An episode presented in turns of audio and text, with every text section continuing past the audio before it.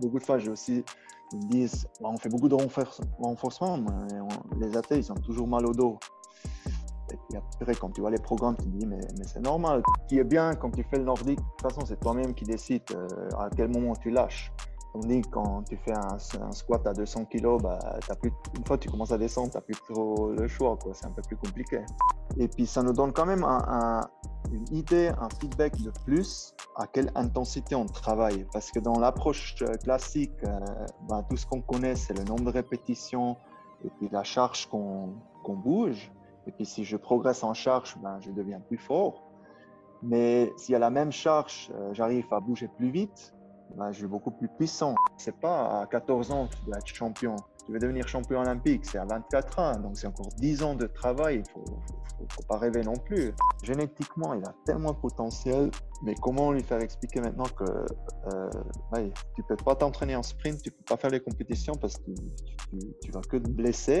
Donc il faut vraiment travailler très très basiquement pour que dans 3-4 ans, justement, tu peux vraiment en profiter de ton, de ton potentiel génétique. C'est des routines peut-être de, 15 minutes, mais qui sont faites euh, 5 jours sur, sur 7.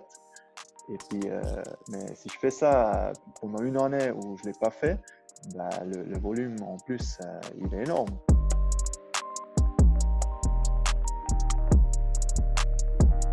Bienvenue dans ce nouvel épisode. Avant de commencer, je voudrais remercier notre sponsor pour le podcast, Moxie Monitor. Si tu suis déjà mon travail, tu sais que le Moxie est un outil que j'utilise beaucoup pour effectuer des tests, mais aussi pendant les entraînements au quotidien.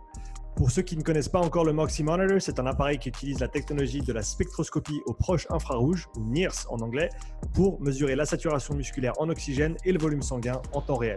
C'est un capteur non invasif qui se place sur la peau et peut être porté pendant tout type d'entraînement ou activité sportive. Les grimpeurs le portent sur leurs avant-bras, les joueurs de hockey sur la glace, les nageurs peuvent le porter dans l'eau.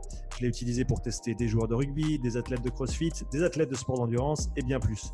Le Moxie te permet d'individualiser les périodes de travail et de repos, d'optimiser la charge, les répétitions et les séries, d'identifier les seuils d'entraînement en temps réel et même de corriger les mouvements en fonction de ce que les données indiquent. Tu peux également utiliser le Moxie pour déterminer le facteur énergétique limitant d'un athlète ainsi que ses zones d'entraînement individuelles.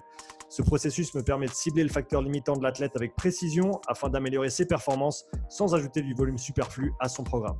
Tu peux afficher et collecter les données sur une montre Garmin et tu peux également coupler le Moxie avec d'autres produits de testing physiologique tels que les systèmes VO2 Master, Pnoe et Cosmet VO2. Le Moxie est un produit que j'utilise depuis de nombreux mois avec beaucoup de succès et je le recommande vivement à tout coach, chercheur ou préparateur physique qui souhaite mieux comprendre et utiliser des données physiologiques dans le cadre de la santé, du fitness ou de la performance.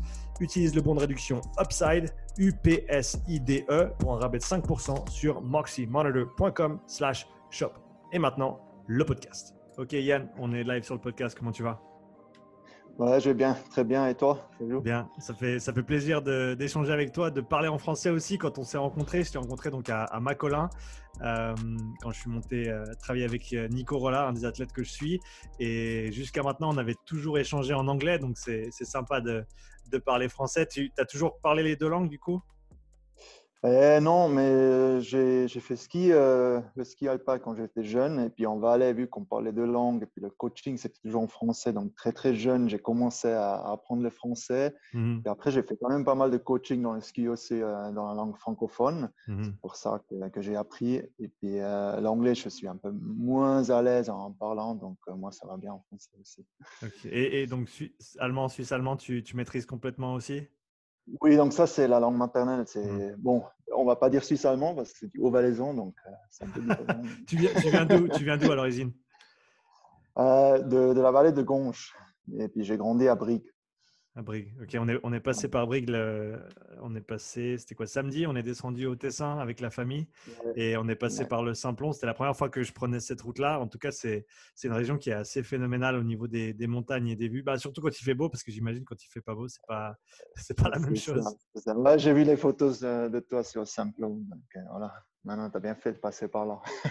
on, est, on est remonté par l'autre côté parce que vu la météo euh, mercredi, on s'est dit on, on, sera plus sûr sur les autoroutes, mais c'était chouette de passer par les montagnes pour commencer.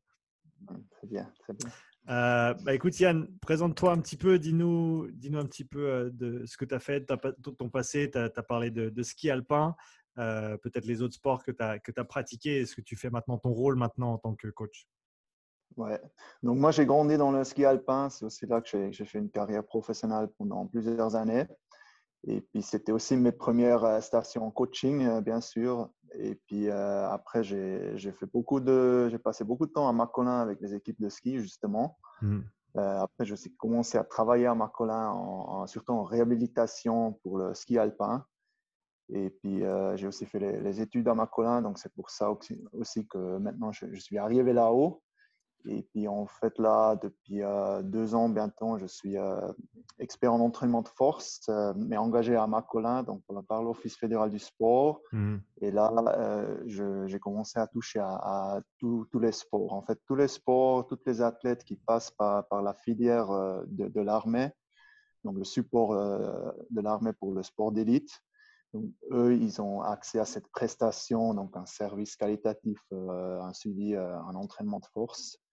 Et puis, c'est ce que je fais maintenant un, peu tous les jours, mais c'est voilà, ça s'est spécialisé vraiment dans cette direction, entraînement force, euh, dans ces dernières deux années. Ok, tu peux peut-être pour ceux qui ne connaissent pas le système suisse au niveau de l'armée, au niveau des sportifs d'élite, comment fonctionne ce système exactement? Ouais, donc euh, le, premier contact qu'on a avec ces athlètes, c'est qu'ils sont, ils sont qualifiés ou sélectionnés, pour l'école de recrues. Donc eux, ils ont la chance, par, leur niveau qu'ils ont dans le sport, d'être sélectionnés pour ce réseau-là, pour cette filière. Et puis après, donc, ils vont faire 18 euh, semaines à Macolin, euh, que ça peut être en, été ou en, hiver, dépendant du sport qu'ils font. Et puis dans ces 18 semaines, il faut 5 semaines qui est un peu formation du côté de l'armée. Euh, donc, c'est une formation qui est aussi un peu adaptée pour qu'eux, après, ils deviennent euh, une sorte de, de coach euh, pour, pour enseigner le sport à l'armée par après. Mmh. Donc, c'est aussi une partie jeunesse et sport qu'ils font là-dedans. Et une fois qu'ils ont fait cette formation de base, après les, les premières cinq semaines, bah, ils switchent plus ou moins dans un, dans un quotidien professionnel de, sport. Donc, eux, il faut vraiment faire euh, les entraînements euh, tous les jours, deux fois par jour. Et puis, du côté de l'armée, ben, ils doivent être sur place euh, le matin. Voilà, ils vont dire salut au, chef. et puis, voilà, tout le reste, c'est comme ils étaient des, professionnels en, sport. Mmh Donc, pour la, pour la plupart, c'est vraiment un peu le, premier pas de devenir ouais, un professionnel dans, dans le sport. Quoi. Ils ont vraiment plus que ça euh, dans, leur vie quotidienne. Ouais, c'est, enfin, pour ceux qui connaissent pas Macolin, c'est vraiment un cadre qui est assez phénoménal pour, euh, pour les sportifs. C'est un endroit que j'avais visité étant plus jeune déjà avec le, ben, avec le rugby, notamment quand je jouais avec Nyon et avec les sélections suisses. Et ben, plus récemment, comme, comme je l'ai mentionné avant, euh, quand j'ai pu monter ben, pendant, avec Nico, pendant que lui, il a fait son, son service militaire, c'est là qu'on s'est vu. Et c'est vrai que les, les, structures sont assez incroyables en termes des équipements qui sont disponibles, des, différentes salles qui sont mises à disposition des athlètes. Bon, c'était un petit peu plus compliqué pendant le Covid, mais j'imagine qu'en temps normal, c'est vraiment un, cadre qui est parfait pour euh, les gens qui veulent, euh, ben, comme tu l'as dit, aller un petit peu plus loin dans la professionnalisation de leur, discipline. Euh, est-ce qu'il y a des, choses que toi, tu essaies de mettre en avant quand tu, comme tu dit, quand, tu fais un suivi avec ces athlètes qui viennent et euh, bah, je pense, vu leur niveau, ils ont eu une certaine expérience avec, l'entraînement, avec l'entraînement de force au préalable. Est-ce que tu reçois des fois des athlètes qui n'ont jamais fait d'entraînement complémentaire de, force, etc. aussi? Ouais, ouais. Bah, on, voit un peu de tout. On voit aussi beaucoup de sports où on croyait que l'entraînement de force, c'est vraiment un, truc super important. Bah, ils font beaucoup d'entraînement de force, mais après, quand tu vois la qualité, bah, des fois, tu sais pas vraiment que, voilà, dans quel sens ils ont appris de, faire ça. Ça, c'est un, peu, un peu la réalité du, terrain. Mais après, on a aussi des, athlètes, ben, beaucoup en endurance, qui, qui voilà, qui, commencent gentiment aussi à comprendre que le côté euh, force peut, jouer un rôle important, qui ont un premier contact euh, là justement avec un entraînement euh, force, mais orienté dans, pour leur discipline. Et après, on a aussi des sports comme, comme le tir, ou, voilà, qui, qui, pour eux, la force, ce n'est pas vraiment un, un facteur important pour la performance, mais après, c'est quand même un côté préventif qui, qui, peut leur rendre service parce que pendant beaucoup de, de, temps, ils sont dans leur position un peu tordue et puis euh, et voilà. Donc, il y a vraiment euh, beaucoup de différentes facettes à, aborder.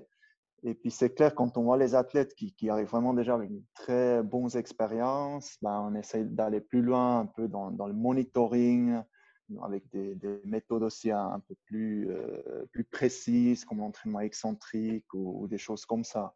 Mmh Donc, c'est vraiment c'est très euh, variable. Il y, a, il y, a, beaucoup de cas différents. C'est aussi ça qui, qui rend le, le poste très, très, très, très intéressant. Ouais, j'imagine de pouvoir travailler avec tous ces sports différents, tous ces athlètes différents qui ont des, niveaux différents aussi. C'est, je trouve toujours très enrichissant de pouvoir euh, vraiment travailler avec ces, différentes personnes euh, qui ont un background différent, comme tu as dit, des niveaux d'éducation au niveau de leur entraînement aussi qui ne sont pas pareils.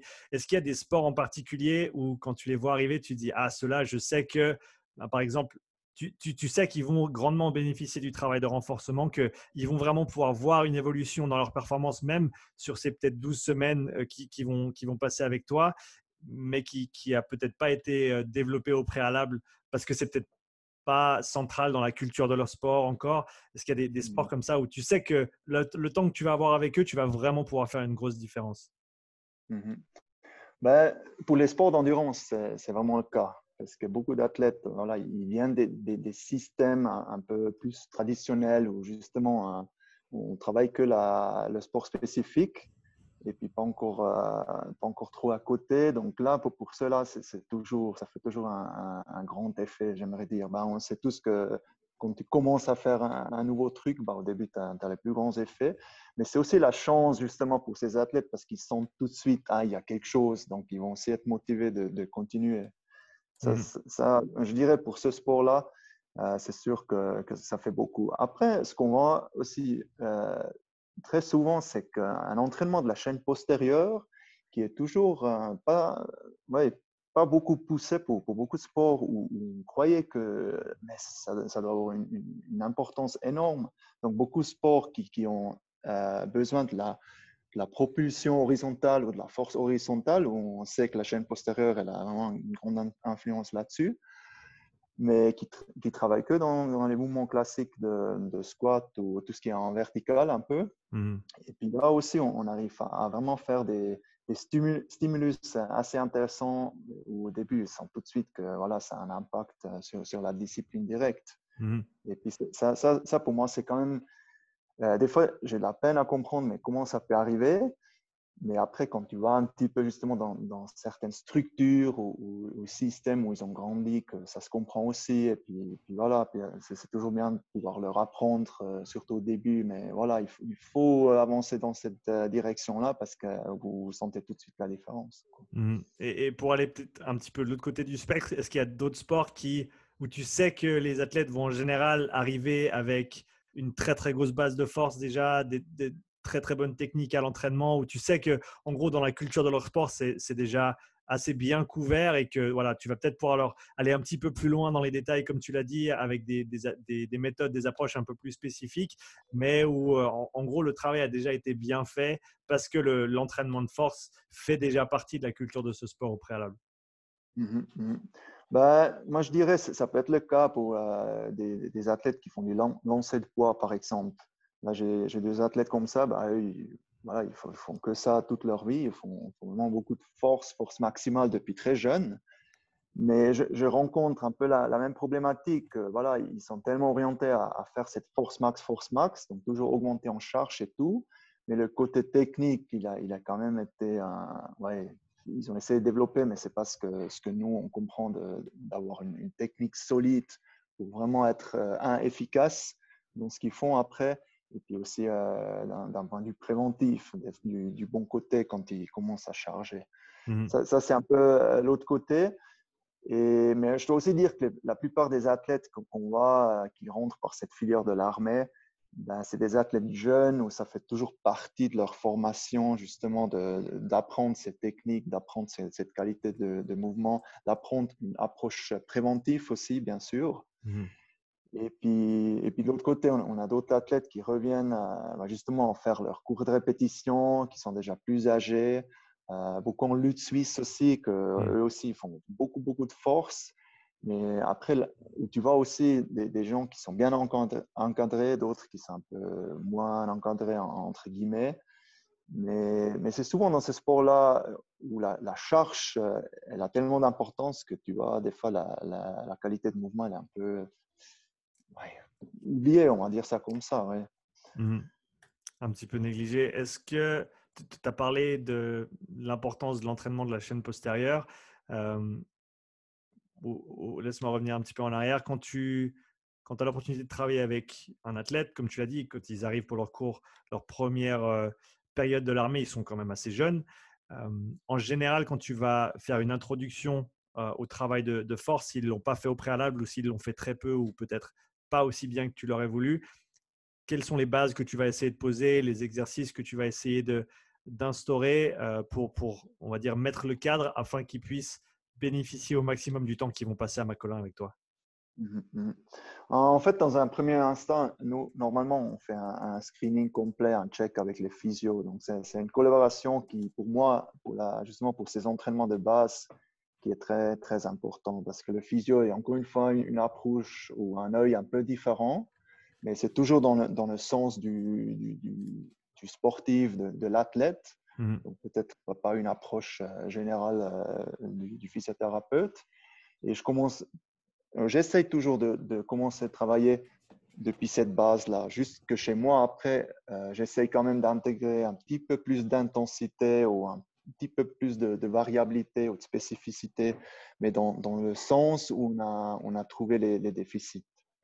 Mmh. Donc, euh, quand, on, regarde pour la chaîne postérieure, ben, des exercices clés après, c'est clair, c'est un travail excentrique qui est très important, c'est une extension de la hanche qui est très important, et après là, en termes d'intensité ou en termes de, développement, bah, si on commence par du, du, du, glute bridge très simple et puis arriver à un, hip thrust euh, super lourd, bah voilà, il, y a, il y a très vite une, progression qui, qui, peut se faire aussi mmh. parce que certains exercices, ils ont aussi peut-être un, facteur qui n'est pas très complexe, donc euh, j'arrive à mettre euh, plus vite plus d'intensité.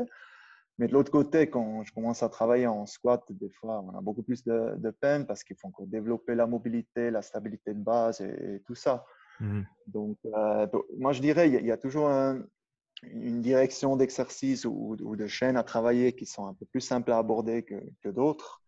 Mais comme je dis déjà avant, pour la plupart des, gens, aussi en, en, sortant des screenings, on voit clairement que la chaîne postérieure, c'est un point faible qui aussi amène beaucoup de fois les, gens euh, bah, d'avoir des problèmes au niveau des lombaires, euh, du dos, parce qu'il y a beaucoup trop de, compensation. Quoi. Mmh Donc ça, c'est toujours un peu les, premières approches. Tu dirais que c'est qu'est-ce qui manque en général à ces athlètes si, tu vois ces, déficits sur la chaîne postérieure? Qu'est-ce qui a peut-être pas été établi auparavant? Qu'est-ce qui n'a pas été fait? Qu'est-ce qui a été négligé? Ou qu'est-ce qui a été, qui a été fait euh, de la, de la mauvaise manière potentiellement? Ouais.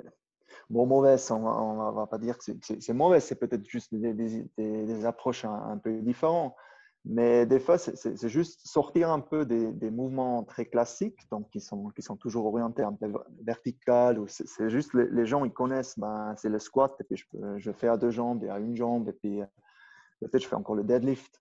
Mmh. Mais déjà, pour, beaucoup, le deadlift, euh, déjà en termes du poignet de la, la force des, mains pour tenir la barre, c'est déjà la limitation. Donc, j'arrive jamais à toucher ce que je veux toucher. Donc, euh, c'est là qu'on a commencé à simplifier les choses. Et puis, euh, pour moi, un, travail, un grand travail au niveau des fessiers, ça sera pour, l'extension, aussi pour les rotateurs externes, pour la stabilisation des, axes des jambes ou, de la hanche, et, mais aussi des adducteurs ça, ça, c'est beaucoup de choses qui, voilà, c'est des trucs qui devraient être faits au, quotidien, mais et puis il faut pas beaucoup. La, dose au début, elle, est tellement minimale que ça serait simple à mettre en pratique, mmh mais c'est des devoirs, euh, des devoirs à, faire très régulièrement pour, stabiliser justement cette partie bassin, euh, lombaire, parce que tôt ou tard, la plupart des athlètes, ils, vont avoir un, problème dans, dans ces régions-là. Mmh quand, quand, tu travailles avec ces, ces athlètes, comme tu as dit, qui sont jeunes, qui n'ont pas été euh, peut-être qui n'ont pas eu autant d'opportunités de, de, travailler la force avant d'arriver avec toi. Est-ce que le, nombre de séances qu'ils vont faire par semaine en termes de travail de force, est-ce que ça va dépendre du sport? Est-ce que ça va dépendre de ta disponibilité, de leur niveau? Comment est-ce que tu organises ça sur une semaine? Ouais, bah, La plupart des temps, c'est quand même le, sport qui, qui, dirige un peu ça parce qu'ils ont plein d'autres séances, plein d'autres euh, facteurs à, entraîner. Et puis, donc là, c'est aussi un petit peu à, à voir ou à définir le, coach principal, euh, à quel point lui aussi il est convaincu que ce travail il peut être bénéfice. Donc, combien de, temps il, laisse à, faire ces, stimulus ou quoi. Donc, c'est mmh. ça. Mais ce, qui est, ce qui peut pas être le cas, c'est que moi je dis j'ai que deux, fenêtres à disposition, donc on va que faire deux fois. C'est pas ça.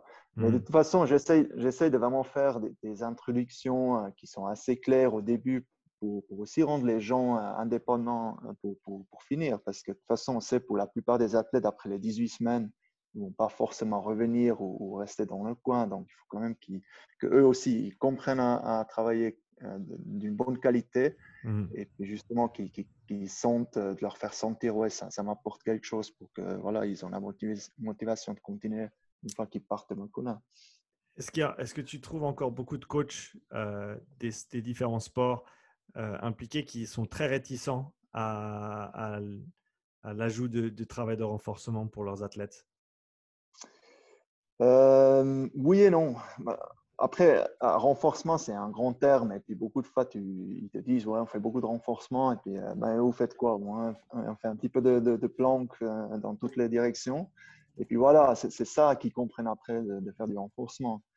Et puis, j'essaie, je commence à leur expliquer un petit peu ce que nous, on comprend, on comprend en, termes d'entraînement de force, de, renforcement. Mmh et puis, à quel point, justement, par rapport aussi à leur discipline, ou justement par rapport euh, d'un côté préventif, il faut peut-être aller dans, plus dans, cette direction-là ou, une autre, mais que l'approche aussi simple comme, comme il me la présente, c'est peut-être pas suffisant parce que beaucoup de fois, j'ai aussi, ils me disent, on fait beaucoup de renforcement, mais les athlètes, ils ont toujours mal au dos. Et puis après, quand tu vois les programmes, tu te dis, mais, mais c'est normal parce que voilà, c'est pas là, il faut, chercher un peu à, plus loin ou à côté du, du problème aussi. Quand tu as, parlé donc un petit peu de ton approche au niveau de la, de la chaîne postérieure, tu as parlé également de l'importance de l'entraînement excentrique. Euh, comment est-ce que tu vas progresser ça? Parlons d'un athlète qui a quand même un, niveau de développement au niveau travail de force qui est intermédiaire, voire avancé. Donc, il a quand même une, bonne compréhension des différents mouvements, une bonne technique. Euh, si l'entraînement, euh, on va dire, focalisé sur l'aspect excentrique n'a pas encore été développé chez cet athlète, comment est-ce que toi, tu vas l'introduire et le progresser au, cours du temps? Ouais. Donc, euh, bah, déjà, il faut, vraiment dans un premier temps faire un, point clair de ce qui a vraiment été fait. Il faut une certaine euh, honnêteté des, athlètes, mais aussi des coachs. Est-ce qu'ils sont vraiment le, niveau euh, qui, te, qui te disent qu'ils ont pour mmh aller plus loin? Et après, c'est quand même des, approches euh, très progressives, j'aimerais dire. Donc, vraiment par un travail excentrique submaximal pour déjà leur faire sentir aussi, mais ça veut dire quoi le travail en excentrique? Parce que beaucoup, de, beaucoup d'athlètes, c'est même pas clair ce que ça veut dire de sentir une, une excentrique. Parce qu'en squat aussi, tu fais toujours de l'excentrique. De toute façon, sinon tu peux pas bouger, mais tu te rends pas compte parce que tu, tu penses pas à la pousser. Donc, juste leur faire comprendre, voilà, essaye une fois d'aller plus, plus lentement dans la phase euh, de descente donc voilà, c'est un travail excentrique. C'est pas encore très accentué, mmh. accentué en termes de, de, force, mais plus en, termes de, de, plus de durée. Et puis justement, faire, faire un petit peu d'adaptation sur une longueur musculaire, peut-être aussi pour le, le tissu, euh, tendineux, pour préparer un petit peu ces structures. Et après, pour moi, dans un prochain euh, pas, il y, a, il y, a, deux manières. Donc, soit j'essaie de plus aller par le côté force ou le côté euh, vitesse. J'ai toujours les, deux possibilités. Ça peut aussi dépendre du, sport, ça peut dépendre aussi du, niveau ou de l'exercice que, je choisis. Et puis, voilà. Donc, euh, si, on prend l'exemple du, Nordic Hamstring Curl, qui, est quand même très fameux, et puis euh, je, je, faire des athlètes ces exercices un peu dans, dans, tous les coins. Mais si un athlète après être parti dans cet exercice et puis à 100 degrés, c'est toujours fini et puis il, tombe euh, par terre. ben, il va jamais travailler les angles qu'il a peut-être besoin en sprint. Donc, il faut, vraiment il faut commencer à lui donner du support pour qu'il puisse créer une tension sur des angles qu'il n'arrive pas à toucher s'il n'a pas le support. Et puis, c'est souvent avec ces méthodes-là qu'on a des, progressions très, très rapides au, début et que par après, ils, peuvent commencer à travailler avec ces, ces, exercices de manière efficace. Ce n'était pas, pas, juste faire pour faire. Mmh c'était noté dans le programme. Ouais, comme tu l'as dit, un nordique, c'est si tu n'as pas la force de remonter, c'est par essence un travail qui est supra-maximal au niveau de l'excentrique. Et il faut une certaine préparation avant de faire ce type de travail, dans le sens où c'est quand même, bah c'est, faut imaginer que, disons que tu as un back squat à 100 kg, c'est comme mettre 150 kg sur la barre, faire la descente contrôlée et pas remonter la barre. Ce qui est quand même un excès de charge qui est quand même conséquent. Euh, est-ce que, est-ce que toi, tu, vois ça? Est-ce que c'est un exercice qui est populaire, que les, que les, athlètes ont envie de faire, mais qui peut-être n'ont pas encore développé cette, capacité euh, nécessaire afin de, de, tolérer, on va dire, cette, charge euh, soit supramaximale, soit qui est quand même très, très élevée, euh, surtout pour un, on va dire, un, patron moteur qui est rarement très, très bien développé chez les athlètes. Mmh mmh Bon, après, euh, je pense qu'on a pas mal de, possibilités de, commencer sous forme de, breaching, qui en fait, quand, je me mets dans une position de breaching et puis je fais un sliding euh, leg curl, en fait, je, fais le même mouvement, sauf que euh, voilà, je n'ai pas la, même position dans le.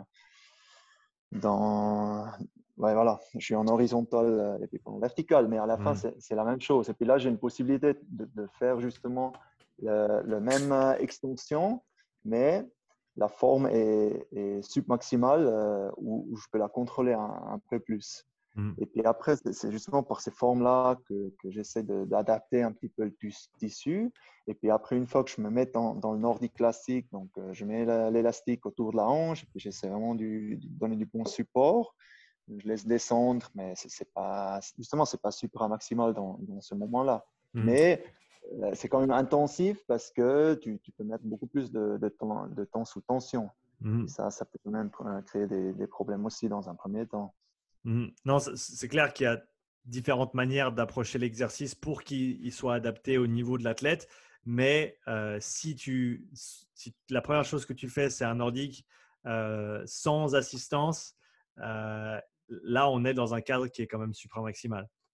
Oui, absolument. Et puis c'est bon après, euh, ce qui est bien quand tu fais le nordique, de toute façon, c'est toi-même qui décides euh, à quel moment tu lâches.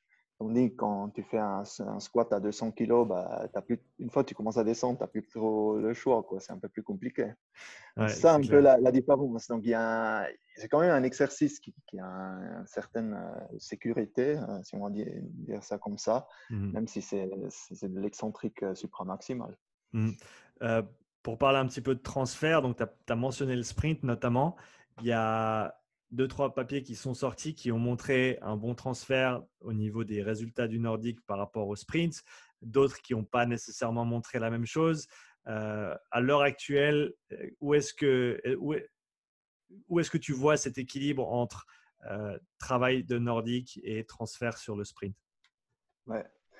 Euh, donc, je, je, suis beaucoup ces, ces publications parce qu'on est vraiment intéressé dans, dans, ces thématiques. Pour moi, le problème euh, dans tout ça, c'est qu'on parle toujours du nordique classique. Donc, c'est un nordique classique qui est fait avec euh, une hanche, tendue. Donc, ouais. Et puis, qui est fait d'une vitesse lente. Et puis, c'est justement ça qui, qui, qui, peut être problématique parce que ce n'est pas la réalité. Normalement, au moment où j'ai vraiment cette extension euh, du genou. Normalement, j'ai aussi une flexion au niveau de la hanche, donc ça, crée une autre longueur musculaire au niveau des, des ischio-jambiers, ça c'est une chose. Et puis, on est à une vitesse qui est très très élevée, que on arrive, et ça c'est aussi des papiers qui, ont montré, qui ont comparé beaucoup d'exercices euh, comparé à, l'activation au sprint, on n'arrive jamais à, recréer justement ces activations parce que cette, vitesse, tu ne peux presque pas la, la, reproduire. Donc, c'est mmh. pour ça aussi qu'ils disent souvent, voilà, on, doit faire euh, ce renforcement, c'est très important. Mais à la fin, il faut surtout faire aussi euh, des, sprints maximales, à vitesse maximale. C'est très important quand même comme stimulus.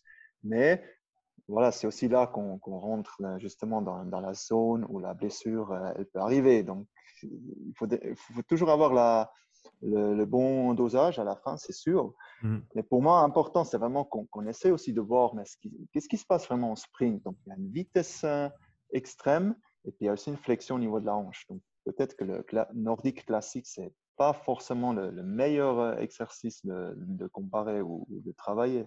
Mmh Est-ce que tu as déjà utilisé peut-être, des, comme tu l'as dit, des bandes, des moyens d'assistance qui permettent donc de faire un nordique, mais à une vitesse qui sera beaucoup plus rapide que de le faire, euh, comme tu l'as dit, en, avec une approche de force, mais plus avec une approche de, vitesse ou de puissance. Est-ce que c'est des, choses que toi, tu utilises? Euh, Nous, on, laisse plutôt prendre les athlètes eux-mêmes leur vitesse. Donc, on les met dans une position et puis après, on leur dit, écoutez, vous, vous essayez de, vraiment partir en, vitesse maximale en extension des genoux. Et puis, au mmh dernier mouvement, vous essayez de freiner. Donc l'impact, il est complètement différent. Hmm. Mais là, on se, se, reproche beaucoup plus de la réalité qui se, qui se passe euh, en, fin de, du, mouvement du, du pas, quoi, hmm, en hmm. sprint. C'est beaucoup par, par ces variantes-là, donc vraiment euh, voilà, choisir un petit peu cette, cette, vitesse et puis de créer plus, presque plus une, une sorte de euh, eccentric rate of force development au lieu de que faire la, la force maximale. Mmh par le temps sous tension. Mmh quand, tu, quand tu parles de ça, ce qui me vient à l'esprit, c'est la K-Box, qui est un outil de travail qui mmh. a gagné en, popularité ces dernières années. Est-ce que tu peux parler un petit peu de cet outil pour ceux qui ne le connaissent peut-être pas encore, ses avantages et si oui, dans quel contexte toi tu l'utilises? Ouais. en fait, le, flywheel training, voilà, c'est une, euh, une un entraînement iso-inertial où j'ai un, une, une, plaque que je commence à accélérer par un tirage et puis tout ce que je mets dedans euh, en, mode concentrique, ben, ça va être euh, repris justement par, euh, par cette, cette poulie dans, dans l'autre sens. Donc ça va tout de suite retirer aussi dans, dans la face excentrique. Mmh. le problème avec ces machines, c'est que voilà, le, facteur limitant, c'est la force concentrique. Donc, nous, ce qu'on fait souvent en utilisant ces, ces flywheels, c'est qu'on donne de l'aide dans la phase concentrique. Donc, moi, comme coach, j'essaie encore de tirer plus fort en concentrique pour que l'athlète, après, il chope vraiment cette force excentrique, mais en supramaximale. Mmh Ça, c'est une chose euh, qu'on fait. Ou alors, il faut accélérer la charge, mais après, il faut descendre plus vite que la machine sur une certaine longueur musculaire et puis là, après, rattraper tout le, choc excentrique. Ça, c'est un peu les, manières de, modification. Mmh. Et puis, nous, euh, bah, pas que sur la chaîne postérieure, je fais aussi ça avec des, lanceurs de poids, justement, en, presse, où on utilise euh, le flywheel, mais c'est toujours sous forme de, manipulation de, la systématique classique des, des flywheels, parce que sinon, pour moi, ce n'est pas assez accentué, si, si on va dire ça comme ça. Ouais, et, donc quels sont les, bénéfices d'accentuer cette phase excentrique avec cette, comme tu as dit, cette surcharge euh, qui est apportée par le, par le système de poulie Qu'est-ce que ça va faire au niveau, euh, au niveau du développement de l'athlète, au niveau de, de, ses qualités physiques? Mmh justement, quand on s'imagine de nouveau la, rapproche à un sprint où justement on n'arrive pas à créer cette intensité par, les exercices classiques, on essaie de, se rapprocher en, créant plus de vitesse ou plus de force, ça c'est un côté. Mais on sait aussi que ces stimulus-là, ben, ils ont vraiment un impact sur euh, les, les euh, je sais pas comment on dit ça, les, les faciles en, série, donc euh, mmh travailler et créer vraiment plus de longueur musculaire ce qui, après, ce qui rend la musculature plus explosive, mais justement aussi un, euh, plus, euh, plus protégée par rapport aux, blessures. Et puis, on sait aussi avec l'entraînement excentrique en général qu'on arrive vraiment à toucher les, fibres super rapides. Et puis, c'est quand même un, facteur qui est très, très important pour la plupart de sports. En sprint, euh, on est bien clair que, c'est très, très, très, très important. A, on a parlé on a parlé des Nordiques, on a parlé de la flywheel. Est-ce qu'il y a d'autres outils ou d'autres méthodes de travail qui, pour toi, sont des, méthodes phares, on va dire, dans, ce domaine encore de l'entraînement excentrique? Ouais. Bon, nous, on a la chance à Marcolin, ben, euh, je pense que tu as bien vu, on a d'autres euh, machines excentriques, mais voilà, c'est toujours des, machines qui, coûtent très cher, mais qui, qui nous offrent beaucoup d'opportunités quand même comme le 1080 Quantum. Mhm. Nous, après, euh, c'est une machine qui est motorisée, et puis on arrive, on arrive vraiment à différencier les différentes euh, charges excentriques concentriques, différentes vitesses excentriques concentriques. Euh, Là-dessus, on peut après on peut faire des, des- des squats classiques avec ces systèmes, on peut faire des, des- sauts en surcharge et tout ça. Ça, c'est des, variantes, je dirais, un peu de, de luxe, mais qui, qui- qui nous aident beaucoup quand même Mhm. euh, au, niveau, au top niveau. Mais après, tout ce qui est justement euh, forme de saut, drop jump et toutes ces choses-là, c'est aussi des, des stimulus qui sont, euh, qui sont très intéressants, où on arrive à modifier aussi avec un petit peu de, euh, un petit peu de fantasme, justement, à créer des surcharges, typiquement sauter avec des, des dumbbells euh, depuis un box et puis lâcher les dumbbells quand, quand je suis au sol et, et je repousse en concentrique avec mon poids de corps. Euh, des, des petites modifications comme ça, euh, où on sait aussi que ça, que ça a vraiment des, des- des très bons impacts sur la performance par après. Ouais, c'est tout ce monde de la, de la plio- du travail de pliométrie qui, euh, qui, a, qui est un stimulus qui, qui peut avoir, qui est un stimulus qui peut avoir d'énormes retours, mais qui aussi doit être progressé et structuré de manière correcte si on ne veut pas, euh, voilà, peut-être faire quelque chose de trop dur trop vite et potentiellement aller euh, ou, ou mettre, euh, soumettre les athlètes à des risques de blessure. Ouais, absolument, absolument. Non, je pense que ça, c'est très important. Donc, on, reparle de nouveau d'un point de vue euh, qualitatif euh, de contrôle de mouvement. Ça, c'est une chose, mais c'est justement l'adaptation des, des, structures euh, à ces, genres de, travail. Mhm. Au niveau du, tu, tu travailles aussi pas mal avec euh, le velocity based training. Est-ce que, est-ce que tu peux parler un petit peu de cette approche et dans quel contexte tu vas l'appliquer? Dans quel contexte est-ce que les athlètes peuvent en retirer le, le plus de bénéfices possible Ouais. Donc, euh, pour, pour moi, les, les expériences que je fais, ou pour moi, le stimulus le, le plus intéressant dans, dans une première vue, c'est quand même d'avoir le, feedback. Déjà, d'avoir le feedback pour l'athlète, ça le rend dans une, euh, dans une zone de, de compétition. Donc, c'est compétitif quand tu fais les exercices. Donc, c'est complètement différent. Donc, en gros, ce qu'on fait pour, pour, pour ceux qui ne connaissent pas encore trop, c'est on mesure la, la vitesse, euh, la barre ou la vitesse du mouvement euh, concentrique. Et puis par ça, en fait, euh, voilà, on mesure la, si on veut, la, vitesse de contraction euh, musculaire. Et puis ça nous donne quand même un, un, une idée, un feedback de plus à quelle intensité on travaille. Parce que dans l'approche euh, classique, ben, tout ce qu'on connaît, c'est le nombre de répétitions et puis la charge qu'on qu'on bouge. Et puis si je progresse en charge, ben, je deviens plus fort. Mais s'il y a la même charge, euh, j'arrive à bouger plus vite, ben, je suis beaucoup plus puissant. C'est une info information qui, qui, est très impo importante. Et puis cette puissance, pour une bonne partie des sports, c'est aussi plus d'importance que, que, justement euh, toujours vouloir aller plus, plus, plus en, en RM. Mm -hmm. Donc, euh, sinon, euh, ce, que, ce que ça change beaucoup dans, dans mon approche de travail, c'est quand même une, une, planification qui est beaucoup plus flexible, je veux dire.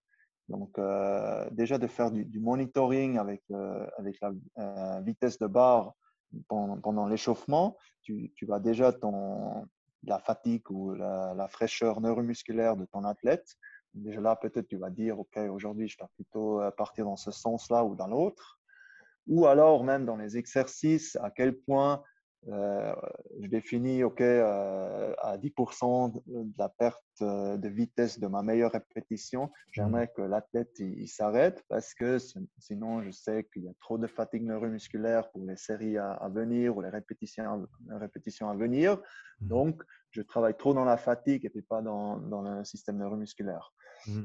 Donc, c'est une information qui, qui, qui, dirige beaucoup plus euh, la, la, qualité euh, de travail euh, en entraînement de force. Mais je dois aussi dire qu'il y a toujours des périodes où je dois bien réfléchir est-ce que je mets vraiment les, les, chiffres en place ou je laisse de côté? Mmh. euh, Parce qu'il y a aussi des athlètes, après, psychologiquement, s'il y, y, a un jour que ça ne va pas, ben après, ils commencent à tout mettre en question. Donc, euh, moi, j'aimerais dire que c'est une approche qui est quand même individuelle et qui est aussi euh, adaptée par rapport à la phase d'entraînement ou de compétition. À quel moment c'est vraiment utile, euh, à quel moment je ne prends pas de risque de déstabiliser l'athlète et à quel moment ça peut vraiment être euh, même euh, désavantageux d'un point de vue euh, psychologique. Ouais, tu peux parler un petit peu plus de cet aspect-là, le, les moments où tu, tu penses que c'était pas une très très bonne idée de, de, travailler avec ce genre de méthode qui, qui pourrait mettre l'athlète dans une position défavorable? Euh, moi, je, moi, je crois que c'est dur de dire à ce moment-là il faut et puis à ce moment-là il ne faut pas parce que en connaissant un ou l'autre athlète, tu sais, il veut absolument avoir le feedback et puis il arrive aussi à, à gérer justement le feedback quand il n'est pas bon un jour. Donc, mmh. lui, ça pose pas de problème. Et puis, euh, si, si, on se rapproche des compétitions, bah, lui, il, aime, il aimerait bien savoir qu'il progresse encore qu'il est encore plus en, fraîcheur. Donc, s'il n'a pas le feedback, ben, il va se dire, mais oui, tu me dis que c'est bien, mais je ne suis pas sûr parce qu'on n'a pas les chiffres. Ou justement, euh, l'autre, euh, où tu sais, ben, si un jour ça va pas, il va être tellement déstabilisé que deux jours avant la compète, ça a trop d'impact et puis il, va se dire qu'il n'est pas bon et puis voilà, il va se louper. Donc, justement, là, je pense qu'il n'y a pas une, recette euh, claire, mais généralement, on peut quand même dire plus qu'on se rapproche des compétitions, plus que je prends le risque de, peut-être voilà, déstabiliser un athlète si les chiffres ne sont pas bons. Mmh. Mais pour la plupart, euh, j'essaie quand même de, maintenir ça euh, aussi en, comment dire, en, me faisant confiance que je travaille dans le bon sens et puis qu'on va de toute façon augmenter ces, chiffres. C'est le but de toute façon qu'on a. Et puis, et puis voilà. Et puis de l'autre côté, vu que c'est un aspect mental aussi, tu sais, au moment où j'allume euh, le, système de mesure, ben, il va pousser plus fort. Et puis, s'il pousse pas assez fort à la première série, il va s'énerver. Donc, il va, essayer de, pousser plus fort à la deuxième ou la troisième. Et hmm. puis, c'est là aussi qu'il se met dans un mode de compétition. Donc, ça peut quand même être euh, bénéfique. C'est intéressant cette idée de, comme tu dis, de quantification et de, de feedback direct sur les performances du jour, euh, qui, comme tu l'as dit, bien sûr, il faut pouvoir faire la part des choses. Il y a des jours où tu vas pas pouvoir bouger la barre aussi vite, aussi bien, et, ça fait partie du processus d'entraînement. Mais euh, à, part pour ces, à part pour ces situations de, on va dire, de déstabilisation qui sont vraiment plus de l'ordre psychologique pour certains athlètes qui n'arriveraient pas à gérer le fait que les chiffres ne sont pas ce qu'ils voudraient qu'ils soient.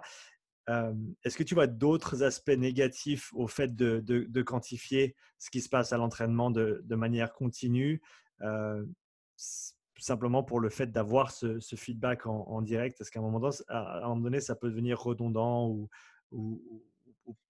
perdre son intérêt Ou est-ce que c'est c'est vraiment quelque chose vers lequel on devrait tendre un petit peu plus de manière générale? Mmh. Moi, je crois qu'on devrait tendre un peu plus de manière générale parce que euh, justement, on a beaucoup cette approche euh, plus de charge, donc je suis plus fort. Mais plus fort, ça veut dire quoi? Tandis que justement, bouger la même charge plus vite, ben, avoir plus de puissance, pour la plupart des athlètes, ça, leur rend plus service, je, dirais. Mmh. Mais après, euh, c'est clair que des fois, je sens aussi que l'athlète, euh, voilà, il, veut retoucher à plus de poids, euh, peu importe la vitesse, parce que c'est juste une autre approche, mais qui est aussi une, progression de l'autre côté. Donc, mmh. j'ai déjà eu une athlète une fois, je sentais que les les vitesses, ça, stagne un petit peu. Euh, on a plus cette progression qu'on a vue par avant. Donc, elle est devenue un peu nerveuse et tout. Moi, je dis, OK, on met ça à côté. On essaie de repousser un petit peu le, max en termes de, charge. Mm. Et justement, c'était juste un petit changement de focus qui a tout de suite euh, fait effet qu'elle progressait en, charge. Après, je peux revenir à, la vitesse pour repousser la puissance. donc, ouais, il faut jongler un petit peu, je pense. Mais d'un point de vue général, je pense que la quantification comme ça, elle est importante pour aussi faire comprendre aux, athlètes. Mais tu ne peux pas être tous les jours en, pleine fraîcheur parce qu'il y a des phases où on essaie de chercher la fatigue aussi. Mmh. Ça, c'est une chose. Mais il faut aussi comprendre que ce n'est pas toujours par la charge maximale que tu vas devenir plus fort. Peut-être on a aussi des, phases où justement on ne veut pas toujours aller à l'échec puis on essaie juste d'augmenter en vitesse. Et cette augmentation en vitesse, ben, ça veut quand même dire que tu es, devenu plus fort. Mmh, mmh. Euh, je voulais parler maintenant un petit peu du, de, ton sport de prédilection, donc le ski alpin. Euh, depuis le temps où toi tu as été un, athlète, un compétiteur, euh, est-ce que, est que l'approche que toi tu as utilisée en tant qu'athlète au, niveau de ta préparation physique Est-ce que cette approche-là a changé? Est-ce que tu la vois d'une manière un petit peu différente maintenant sous l'œil du, coach et avec tout ce que tu as appris au, fil des années? Comment est-ce que tu structures une bonne préparation physique pour un skieur alpin? Mmh mmh moi, je crois qu'on a quand même beaucoup plus de, compréhension pourquoi on fait les choses et puis pas juste parce que c'est noté sur le programme et puis on, a toujours fait comme ça. Moi, je pense que c'est ça un peu la grande différence. On essaie de, comprendre où on a aussi les moyens de, comprendre parce qu'il y a beaucoup plus de, de, la recherche en, en, sciences d'entraînement ces, ces derniers 10-15 ans. Et puis, moi, je pense qu'il y a beaucoup changé, et puisqu'on a aussi beaucoup travaillé, justement, les, années que j'ai travaillé chez Piski, c'est quand même l'aspect préventif. On s'est rendu compte qu'en ski alpin, on a quand même un, grand problème au niveau des blessures, surtout au niveau des blessures de genoux, que euh, c'est un aspect qu'il faut vraiment aborder, qu'il faut trouver des, des méthodes d'entraînement pour améliorer ça, même si on sait que la blessure, c'est toujours multifactoriel. Et puis, on a aussi compris que pour beaucoup d'athlètes, cette approche-là, voilà, ça leur motive d'aller euh, plus loin dans l'entraînement. Parce que si on, si on prend le, ski, il y, a rarement une relation claire entre la, préparation physique et la performance finale, parce que c'est tellement technique à la fin, et puis il y a tellement d'influence que c'est dur à faire ce lien-là. Mais quand tu commences à, à, parler euh, justement de, protection euh, euh, des, contre les, blessures et tout ça, ben, c'est tout de suite différent parce que personne n'a envie, envie, de se blesser. Et puis quand tu te blesses, c'est toujours quand même un frein pour la performance aussi. Donc ça a tout de suite une, un stimulus qui, qui, est très important pour eux de comprendre, ah ok, mais c'est pour ça que je dois m'entraîner, donc je vais le faire.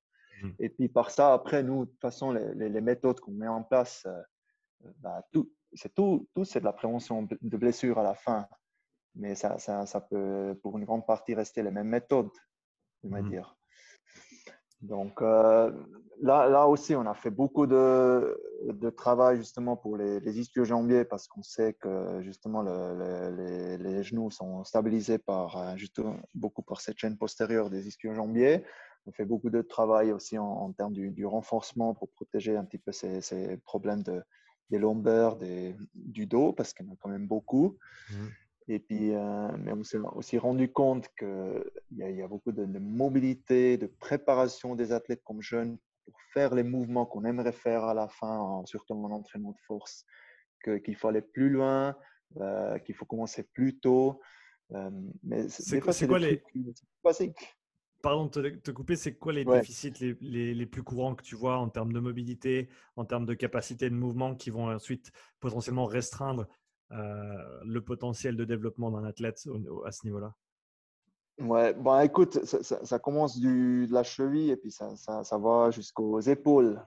Mais après, euh, voilà, je dois aussi prendre une décision. Mais euh, est-ce que l'épaule pour, pour, un sport comme le ski alpin, c'est vraiment euh, aussi important? Est-ce que je suis obligé de, de, faire un overhead squat ou pas?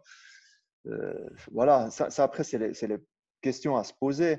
Mmh tandis qu'une une, une, mobilité de la cheville, quand, quand le squat a tellement d'importance pour, pour, ce sport-là, puis on aime bien travailler sur l'amplitude maximale, ben, c'est peut-être important de, de, de l'aborder avec les athlètes.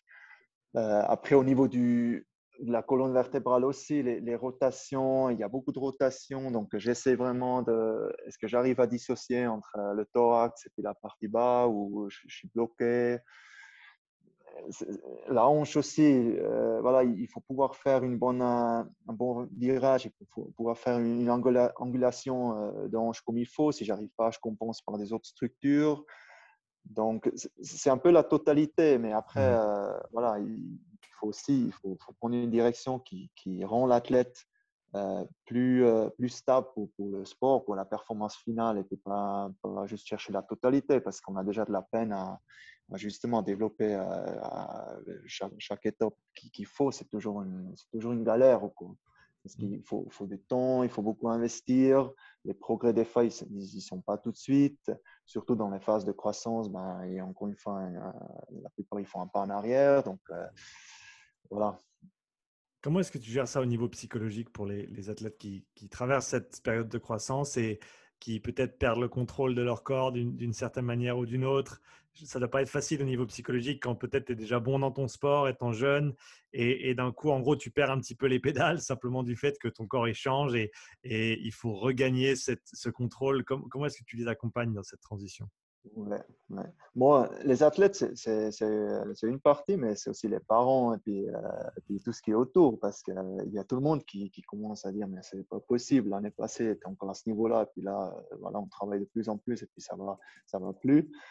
Donc après, c'est clair, beaucoup de choses s'expliquent tout simple, parce qu'avec la croissance, il y a tellement de, choses qui changent que euh, certaines choses, c'est juste logique, ça marche pas à cet instant-là.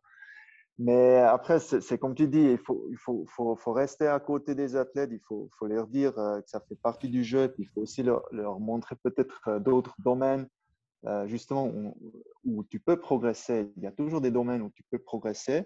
Donc, il faut essayer peut-être mettre ces domaines-là à l'avance dans cette période-là, mmh. systématiquement, pour, pour, leur montrer, écoute, tu, tu, progresses toujours, mais on est juste parti sur une autre voie parce que pour finir cette voie-là, elle est aussi super importante.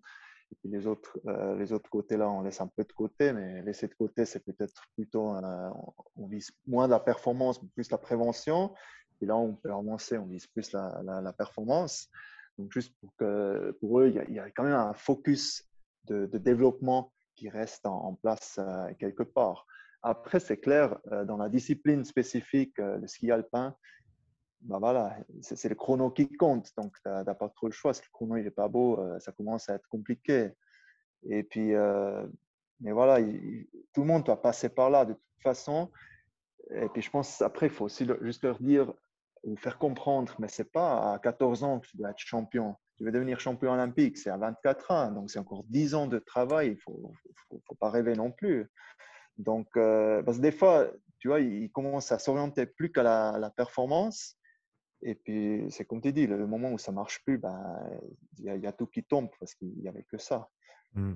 Mais c'est du développement, il faut, faut, rester en bonne santé. C'est aussi un but de rester en bonne santé pour être plus performant à, à moyen long terme. Mmh. Donc, des fois, il faut, faut, juste être clair, je pense, depuis le début, mais c'est quoi notre but? C'est peut-être pas forcément de gagner tous les courses à cet âge-là. On a peut-être des, des, buts un peu plus euh, variés, un peu plus précis où nous, en tant que coach, euh, on sait, mais peu importe la performance finale, on arrive à faire euh, progresser les mmh. athlètes dans, ces domaines. Dans ces domaines-là. Ouais, comme tu dis, développer la base, aller peut-être un petit peu plus large, un petit peu plus varié sur d'autres qualités physiques, plutôt que juste se focaliser sur la, spécificité de la performance sportive. Et on sait au final que, enfin, de manière simpliste, mais plus la base est grande, plus hein, le potentiel de la pyramide va être haut. Et, donc, comme tu l'as dit, sur plusieurs années, c'est ces objectifs-là qu'on doit viser, surtout avec des athlètes qui sont jeunes. Pour revenir sur la prépa physique en ski, est-ce qu'il y a des, méthodes ou des approches qui peut-être sont couramment utilisées aujourd'hui en 2021, que toi tu utilises avec tes athlètes en, ski alpin, qui peut-être étaient inconnus ou méconnus quand toi tu étais athlète, au-delà, comme tu l'as dit, de, mettre l'accent sur ce travail de mobilité et de, préparation et de prévention des blessures Est-ce qu'il y a d'autres méthodes d'entraînement ou des approches qui n'étaient pas populaires avant mais qui le sont maintenant un petit peu plus? Moi, je pense pas forcément que les, méthodes, ils, ont, ils ont vraiment beaucoup, beaucoup changé, mais c'est plus la, on a accès à des, outils justement pour, pour, rendre encore plus efficaces ces, méthodes. Justement, quand on parle d'un travail excentrique, mais, mais à charge lourde, qui, qui, est quand même très intéressant, pour les skieurs parce qu'on fait, euh, c'est qu'une bataille contre les forces externes en, ski. Euh, donc, c'est juste voilà, par, par les outils qu'il y a de ces jours-là qu'on peut justement euh, faire ces méthodes d'entraînement plus en sécurité. On a mmh des, des, feedback, des biofeedback en direct, donc on peut plus diriger dans, dans, la, dans, la, bonne direction. moi, je pense que ça, c'est un peu le, le, grand pas qui, est en train de se passer. à l'époque, c'était beaucoup plus, bon, on fait de l'excentrique, mais on ne sait pas vraiment euh, ce qu'on fait. C'est juste une, charge supra-maximale et puis on, se laisse écraser, quoi. Mmh. Tu vois, peu importe la vitesse, peu importe la puissance qui, est mesurée par, par le système. Euh, voilà. Euh, moi, moi, je pense que c'est ça la, la, grande différence. Mais en termes de, de méthode, voilà, on sait, il faut beaucoup de force, il faut beaucoup de force maximale. Euh, il faut, faut, avoir de la réactivité, mais, mais ça, on savait toujours. Après, c'est peut-être euh, par rapport à la discipline qu'on peut encore faire un petit peu de, de différenciation. Mmh. Mais encore, à la base, déjà, il faut, faut, faut créer assez, assez généralement assez homogène pour, pour, les, pour, les, athlètes, parce que de toute façon, au début, ils font toutes les disciplines. Et puis, c'est que pour après, qu'ils ont déjà euh, développé un, bon physique aussi, qui vont être plus euh, spécifiques par rapport aux disciplines. Hmm. là, justement, c'est clair que ça, moi aussi, j'ai les tests de force que le slalomeur, naturellement, il est, il est plus explosif que le, que le, descendeur. Mais des fois, j'ai l'impression ben, il est aussi devenu slalomeur parce que déjà à la base, génétiquement, il, était plus, euh, plus puissant, en plus en explosivité que, que le descendeur. C'est mmh. aussi un caractère des fois. Est-ce que ça, c'est des choses que tu vois des fois quand tu mentionnes ça? C'est intéressant, le, profil génétique d'un athlète qui, qui, va avoir un impact quand même euh, plus ou moins grand sur leur potentiel de performance dans, le, dans une discipline donnée. Est-ce que tu vois des fois des athlètes dans certains sports et de par leur profil, que tu peux établir ben, par rapport à tous les tests que tu fais, notamment leurs entraînements, euh, la quantification des, différents paramètres pendant les entraînements. Est-ce que tu, des fois, tu te dis celui-là, il devrait vraiment faire plutôt ce sport là-bas plutôt que celui-là parce qu'il il serait vraiment fait pour et, il aurait la capacité d'exceller? Oui, ça se voit. Mais après, je pense que c'est une information qui, vaut beaucoup mieux garder pour soi-même parce que, voilà, tu ne vas pas dire un un qui fait du, euh, je sais pas, il fait du, du vélo, tu, tu, fais du sprint le lendemain, quoi, parce que voilà, il va complètement changer du, du profil, mais, mais moi, je, je, veux dire, tu, tu, vois l'œil, pour la plupart, tu vois l'œil que voilà, ils, ils, sont explosifs ou ils sont pas explosifs, c'est même pas une question de, de mmh. mesurer ou pas, mais euh, des fois, j'ai des cas où je dis, mais ouais, c'est dommage qu'il est arrivé dans ce sport-là parce que voilà, on, aurait, vraiment potentiel de faire quelque chose, quelque chose de, dans un autre sport où j'ai des athlètes qui font ce sport-là, mais ça leur manque génétiquement d'un potentiel que ça va être dur de, vraiment réussir. réussir. Ouais. Tu as, parlé. Vas-y, vas-y. Vas-y. Après, j'ai eu un athlète très intéressant il y a, il y a quelques semaines. Euh, c'est justement, c'est un qui a fait un transfert de, transfert, il a joué en quatrième ligue de, foot et puis qui, qui, a arrêté le foot, qui a commencé à faire de, l'athlétisme un peu par, hasard, j'aimerais dire, mais qui est, qui est super rapide génétiquement, il est énormément rapide. Donc, première compétition qu'il commence à faire, il, est super, super vite et puis tout de suite pris dans les cadres et tout. Mais voilà, avant, il a fait du foot un peu comme ça, donc son corps, il n'est pas du tout prêt à, encaisser ses, vitesses et, ses charges en sprint. Et puis techniquement aussi, il n'a pas encore le niveau parce que ça n'a pas été développé. Mmh. Et puis c'est ça après les cas où tu te dis, mais génétiquement, il a tellement de potentiel, mais comment lui faire expliquer maintenant que euh, tu ne peux pas t'entraîner en sprint, tu ne peux pas faire les compétitions parce que tu, tu vas que te blesser. Donc, il faut vraiment travailler très, très basiquement pour que dans 3-4 ans, justement, tu peux vraiment en profiter de ton, ton potentiel génétique. Et puis, euh, mais ça, c'est super intéressant parce que justement, avoir ce potentiel de, courir super, super vite, ben, il n'y en a pas beaucoup non plus. Mmh ouais, J'en parlais avec, euh, euh, comment il s'appelle, Ben the Bounce sur, sur, Instagram, qui est dans l'équipe dans de bobsleigh UK et qui parlait justement d'un jeune avec qui il avait couru à l'époque quand il faisait de l'athlétisme et il faisait du sprint. Et pour revenir un petit peu à ton, à, ton, à la conversation du, du screening, si tu veux, ou du, du scouting pour les, différents talents, cet ami avec qui il courait à l'époque, qui n'était qui pas du tout dans les temps euh, qui étaient requis par les différentes fédérations pour faire partie des équipes nationales, mais qui par contre, euh, 7, 8 ou 10 ans plus tard, euh, courait le, temps le plus rapide pour un, pour un Anglais. Euh, c'est simplement qu'il n'était pas encore à maturité au moment où il, faisait ce, scouting pour, pour, voir qui, ou qui, pouvait ou qui ne pouvait pas rejoindre l'équipe nationale. Est-ce que tu vois ces, choses aussi qui, qui peuvent peut-être se passer dans, dans, nos sports nationaux ici en Suisse ou peut-être que nos, fenêtres d'analyse pour certains sportifs à un certain âge sont peut-être pas nécessairement appropriés par rapport au, temps de développement qui, devrait être imparti afin qu'ils puissent atteindre leur potentiel euh, individuel mmh moi, je pense que c'est un problème général. Et puis, on, sait ce qui se passe avec la problématique de l'âge biologique ou du relative age effect.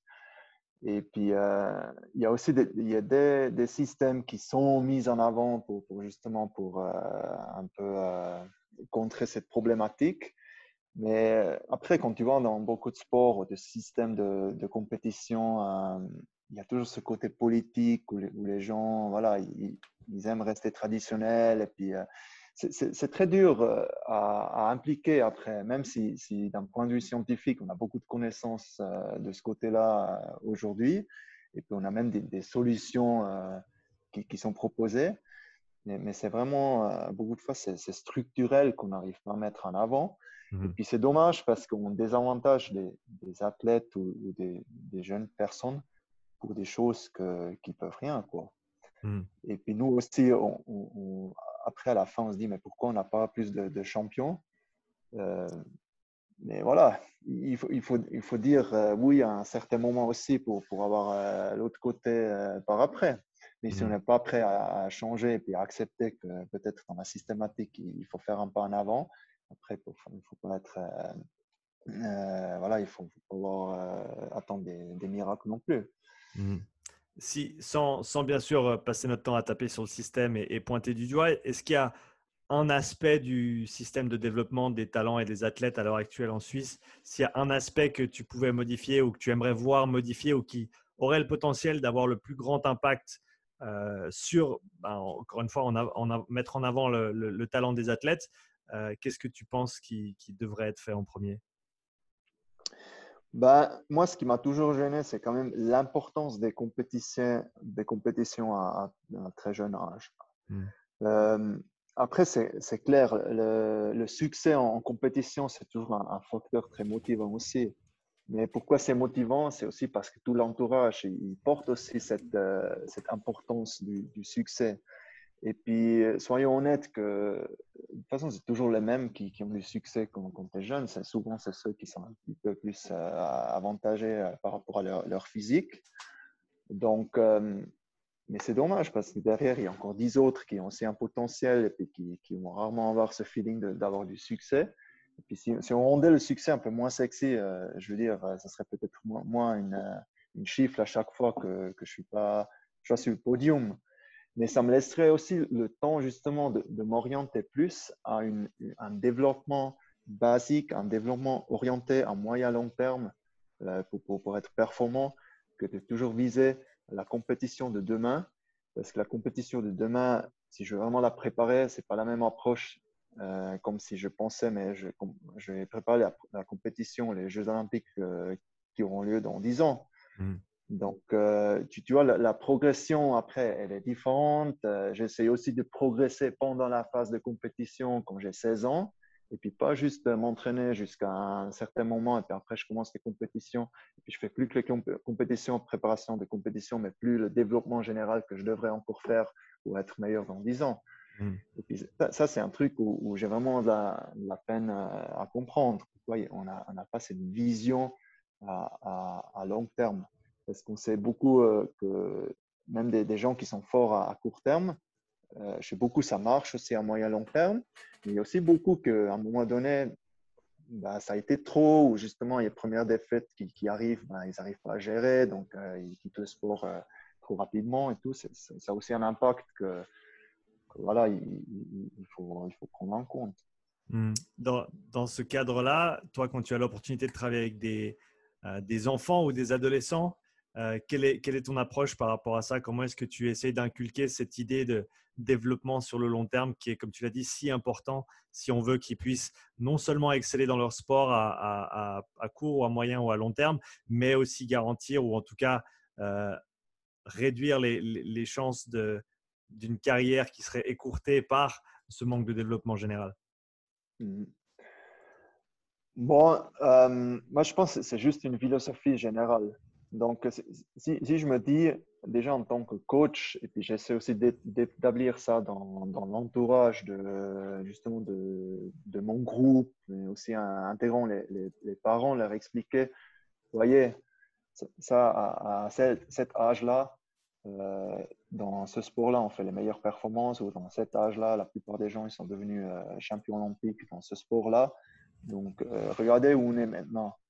Donc, est-ce que ce ne serait pas plus logique de justement avoir du, travail quotidien, un peu peut-être ouais, pas peu importe de, de, la phase où je suis, parce que cette compétition, ça a quand même un petit peu d'importance, euh, ça c'est sûr, parce que c'est aussi de l'apprentissage. Mais quand même, pour dire, mais on a fait la compétition, la compétition est finie. Ça ne veut pas dire que la journée est finie. On a toujours une demi-journée qui reste pour faire un, entraînement ou du travail préventif parce qu'on sait que dans deux ans, on va, en profiter de ça. si on ne le fait pas, ben, ce qui n'est pas fait, ben, ça va être dur de rattraper. Et puis des fois, c'est juste des, routines euh, quotidiennes. Moi, je pense que c'est plus la régularité de, faire certains trucs que de faire un, un bloc de deux, deux, heures euh, une fois par semaine. C'est des routines peut-être de, de, 15 minutes, mais qui sont faites euh, 5 jours sur, sur 7. Et puis, euh, mais si je fais ça pendant une année où je ne l'ai pas fait, ben, le, volume en plus, euh, il est énorme. Et puis, je pense que c'est juste des petits, détails comme ça. Il faut jongler un petit peu et puis faire comprendre que le, voilà, que le, travail, il n'est pas fait que pour aujourd'hui ou pour demain. Il est vraiment fait pour euh, dans, dans 5 ans ou même dans 10 ans. Mmh.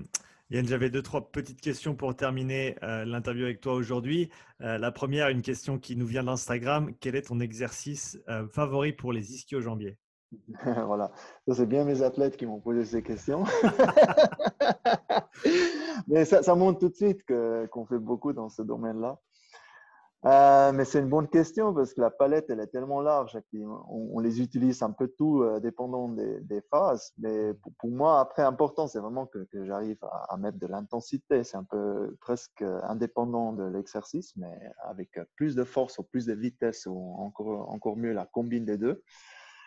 Euh, mais ce qu'on a fait, en fait, euh, on avait une, une, machine de, hip thrust euh, classique. Mmh. Et puis, ce qui m'a toujours gêné en, en, faisant le hip thrust, c'est qu'il n'y a pas d'extension au niveau des, genoux.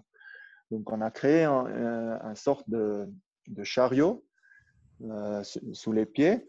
Où au moment où on fait cette extension de la hanche en hip thrust, en même temps, les, les pieds ils partent en avant. Mmh. Donc, euh, ça, ça, met beaucoup plus de tension au niveau des ischio-jambiers qui doit être freiné euh, avant que tu portes en extension complète. Mmh. Euh, et puis ça, j'aime bien parce que, voilà, déjà, d'un point de vue coordinatif, ça leur demande beaucoup plus mmh. parce que justement, les pieds, ils sont plus fixés. Et puis, ça, ça c'est un exercice qui est très intéressant. Il, il, a un nom, cet exercice, ou pas encore? eux, ils s'appellent euh, Siler Special, mais c'est moi qui, qui l'a inventé, mais voilà, s'ils veulent l'appeler Siler Special, pour moi, ça va bien. Euh, super, comme ça, on pourra rajouter le, le nom euh, au panel d'exercices auquel on a accès. encore une autre question pour toi. Les, de manière générale, on, on en a parlé de quelques-uns aujourd'hui, mais est-ce qu'il y a d'autres aspects de l'entraînement que tu vois qui sont en général le plus négligés chez les athlètes de, tous les sports que tu vois de, manière générale quelle, quelle facette du développement des athlètes devrait être mis en avant un petit peu plus, à ton avis? Bon, on a beaucoup parlé de la chaîne postérieure. Ça, pour moi, c'est général. Et puis, je vois dans tous les sports c'est vraiment un truc qui, est, négligé. Mais je pense, pour la plupart des athlètes, c'est important de leur faire comprendre pourquoi je fais ça, pourquoi je fais ça aujourd'hui, pourquoi je, fais ça aujourd'hui et pas, pas demain. Euh, une logique de, de l'entraînement, du stimulus euh, dans leur préparation générale, mais aussi, euh, mais on ne fait pas juste des squats. On, on, fait des squats, mais pas à charge maximale, mais on essaie de, de travailler en vitesse. Mais pourquoi? C'est quoi après l'impact pour ta discipline? Justement, créer cette compréhension pourquoi ils travaillent, parce que la motivation, après, elle est complètement différente au lieu de juste leur donner un programme et puis on fait, et puis voilà, après c'est bien, c'est terminé. Moi, je pense que cette, cette discussion, elle est importante. Ça ne veut pas dire qu'il ne faut, faut, que, faut plus que parler en tant que coach. Mmh. Euh, je pense que ça, ce n'est pas le but. Mais juste que l'athlète, il a aussi une, logique, une compréhension de ce qu'il fait parce que ça, ça change complètement la, motivation. Mmh. J'ai deux dernières questions pour toi. La première, de tous les sports avec lesquels tu as eu l'opportunité de travailler, quels ont été tes, tes préférés jusqu'ici? Bon, le, ski, j'ai toujours connu, j'ai grandi là-dedans, j'ai bien aimé, mais ça m'a fait bien de, justement aller voir autre chose ces, ces, derniers deux, trois ans. Mmh et puis là, je suis quand même, je, travaille beaucoup avec des athlètes en, athlétisme, aussi dans, dans, des différentes disciplines. Et puis, euh, notamment avec euh, Angélica Moser en, sur la perche, c'est une, mmh. une, athlète qui est très, très intéressante. Euh, et puis, euh, ça, c'est un sport quand même qui, me plaît très bien parce qu'il y, y, a clairement deux forces à différencier. Un, c'est le sprint, donc il faut créer une vitesse, euh, une accélération maximale euh, qui crée une énergie horizontale. Donc, c'est complètement un autre aspect que tout ce qui se passe après à la perche. Donc, il y a une, transition de la force horizontale en verticale, mais après, c'est de la gymnastique une fois que je suis à la perche. Donc, mmh deux aspects complètement différents, mais qui, font la totalité sur la perche. Et mmh puis, ça, c'est vraiment super intéressant. Et, finalement, dernière question, est-ce qu'il y a un sport avec lequel tu n'as pas encore eu l'opportunité de travailler, mais qui, t'intéresse? Euh, Il y a beaucoup de sports où je n'ai pas encore pu travailler avec et qui m'intéressent. Euh, c'est une bonne question. il, y en a beaucoup, il y en a beaucoup. Euh, ouais, mais après, pour moi, il y a aussi des sports, c'est dur à avoir accès. Euh, mmh. Typiquement, l'haltérophilie, bah, après toi, tu sais mieux que moi, mais c'est un truc qu'on utilise, euh, on essaye d'utiliser tous les jours avec beaucoup d'athlètes pour développer de la puissance et tout ça. Mais chaque fois, quand j'ai un coach d'haltérophilie à côté de moi, je me dis, mais putain, J'arrive pas, j'arrive pas parce que c'est tellement, il y a tellement de complexité. Tout ça, nous, on utilise tous les jours, mais en fait, on n'a aucune idée, tu mmh vois. Mais bon, après, nous, pour la plupart des athlètes, on ne va pas faire de l'haltérophilie pure. C'est vraiment plus, euh, voilà, pour créer d'autres aspects qui sont importants pour leur sport. Mais l'haltérophilie, c'est quand même un, sport qui, m'impressionne parce que les, gens, quand tu vois les charges euh, qu'ils arrivent à, soulever et à stabiliser dans des positions extrêmes, mais c'est fou. Et puis voilà, extension du, de l'épaule euh, totale. Et puis non, c'est un truc de malade, j'ai l'impression. Ils vont confirmer ça. Euh. Ça, ça m'intéresserait, mais voilà, pas le niveau, quoi. Pas le niveau. Ouais, ouais c'est vraiment, bah, comme, je ne sais plus qui, qui l'avait dit, mais c'est quelque chose qui m'est resté. L'idée que c'est comme un, un, swing de golf, mais avec une, mais avec une barre chargée avec, avec quelques kilos en plus. Et, et donc, l'équilibre entre l'aspect extrêmement technique et le, le, placement au millimètre qui a une, une énorme influence sur le, la qualité du, du, du lever, en fait. Et ensuite, les, charges, comme tu l'as dit, monstrueuses qui doivent être bougées. C'est, un mariage des deux qui est, vraiment super intéressant, mais qui n'est est pas, super facile non plus à, gérer. Ça, c'est clair. Yann, pour ceux et celles qui sont intéressés à peut-être suivre ton travail, à, communiquer avec toi, où est-ce qu'on peut te retrouver? Bah, Moi, j'ai un Instagram qui s'appelle euh, Swiss Strange Coach où j'essaie quand même de, c'est aussi un peu le but du, compte, de montrer un petit peu ce qu'on fait en pratique, Mmh. c'est pour, justement pour, pour, stimuler un peu euh, tous nos, nos, potes en coaching ou qui, sont encore beaucoup en apprentissage, de, voir un petit peu dans quelle manière on, peut travailler au, niveau euh, élite. Et puis euh, aussi d'un côté scientifique, j'essaie de, quand même de, montrer un petit peu notre philosophie en, en, montrant un petit peu les publications qui se font dans différents domaines de, l'entraînement de force. Et puis, moi, je pense que c'est important qu'on partage euh, généralement parce que c'est un petit monde et puis il n'y a pas, un, secret clé qui marche pour tout le monde. On est tous euh, toujours en train d'apprendre et puis je pense que le, partage là est super important. Non, je suis tout à fait d'accord avec toi. Donc, pour ceux et celles qui sont intéressés à, prendre contact avec toi ou à suivre un petit peu ton travail, les liens sont dans la description du podcast. Euh, Yann, merci beaucoup d'être venu sur le podcast aujourd'hui. C'était un grand plaisir d'échanger avec toi. Merci Jean. Et puis, euh, ben, on va se revoir euh, d'ici là à Macolin, j'espère. J'espère bientôt à Macolin. Allez, ciao. Et bonne, ciao, ciao.